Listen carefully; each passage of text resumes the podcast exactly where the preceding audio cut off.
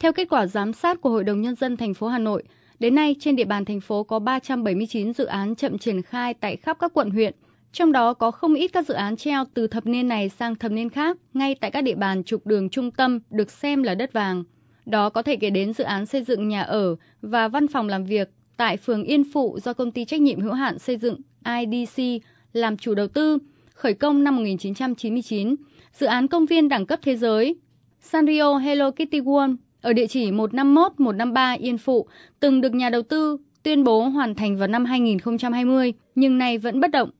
Ông Hoàng Xuân Sáng, Chủ tịch Ủy ban nhân dân phường Yên Phụ, quận Tây Hồ cho biết. Thì các dự án này thì toàn những cái đất là vị trí đất là có giá trị. Thế còn đời sống nhân dân trong khu vực đấy thì rất khó khăn. Bây giờ muốn cải tạo sửa chữa, nâng cấp đều không được. Hoặc là nếu mà phải đầu tư hạ tầng của quận của thành phố thì cũng không đầu tư vì nó nằm trong dự án như vậy thì đồng nghĩa việc là công tác quản lý đất đai trật tự xây dựng vệ sinh môi trường tại những dự án treo lại rất là gặp nhiều khó khăn cho địa phương Tại quận Nam Từ Liêm là dự án trung tâm điều hành và giao dịch Visem, vốn đầu tư hơn 2.500 tỷ đồng, khởi công tháng 5 năm 2021. Dự án Apex Tower xây dựng trên khu đất diện tích 2.780 m2, khởi công từ năm 2008. Địa bàn quận Hà Đông là tòa nhà Tokyo Tower, tọa lạc tại số 48 Vạn Phúc, diện tích đất gần 4.600 m2, khởi công đầu năm 2015. Tại quận Hoàng Mai là dự án đầu tư xây dựng trường mầm non khu đô thị Đồng Tàu, phường Thịnh Liệt với diện tích 3.000 m2, vẫn là bãi đất hoang, quây tôn kín mít, cỏ mọc um tùm. Khu đô thị mới Thịnh Liệt sau gần 20 năm triển khai đến nay cũng chỉ là khu đô thị nguy nga trên giấy, hoang hóa, rác rưởi và không ít diện tích bị sử dụng sai mục đích. Phía đông bắc của quận Hoàng Mai là dự án 409 Lĩnh Nam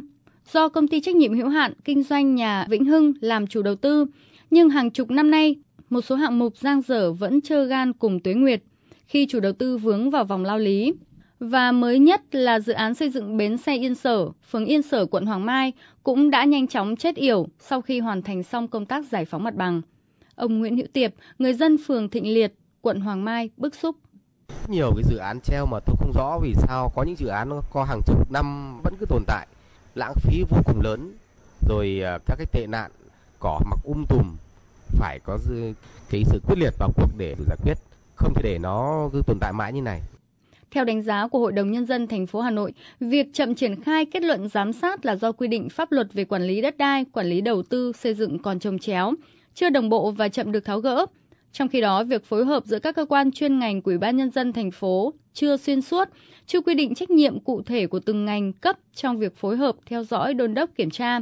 Nhiều chủ đầu tư dự án chấp hành pháp luật đất đai, chấp hành chế độ báo cáo giám sát đầu tư chưa tốt.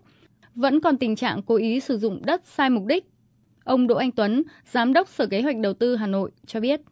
Sở Kế hoạch Đầu tư cũng đã chủ trì tham mưu cho thành phố để đôn đốc toàn bộ các dự án. Thứ hai là cũng như phân loại các dự án đối với các dự án về môi trường có sử dụng đất, đối với các dự án nhà ở, đối với các dự án thương mại dịch vụ, đối với các dự án và những cái tồn tại vướng mắc của các dự án ở đâu và chỗ nào. Và kiên quyết thu hồi những cái dự án chủ đầu tư chây theo văn bản mới nhất về xử lý thực trạng dự án treo trên địa bàn, Ủy ban nhân dân thành phố Hà Nội yêu cầu tăng cường công tác giám sát, đánh giá đầu tư, tập trung xử lý giải quyết dứt điểm tình trạng các dự án chậm tiến độ, chậm triển khai, kiên quyết thu hồi dự án kém hiệu quả, đồng thời thiết lập kỷ cương trong công tác quản lý dự án đầu tư và quản lý sử dụng đất đai. Rõ kết quả trong giám sát, kiểm tra, thanh tra, xử lý đối với các dự án chậm tiến độ, chậm triển khai.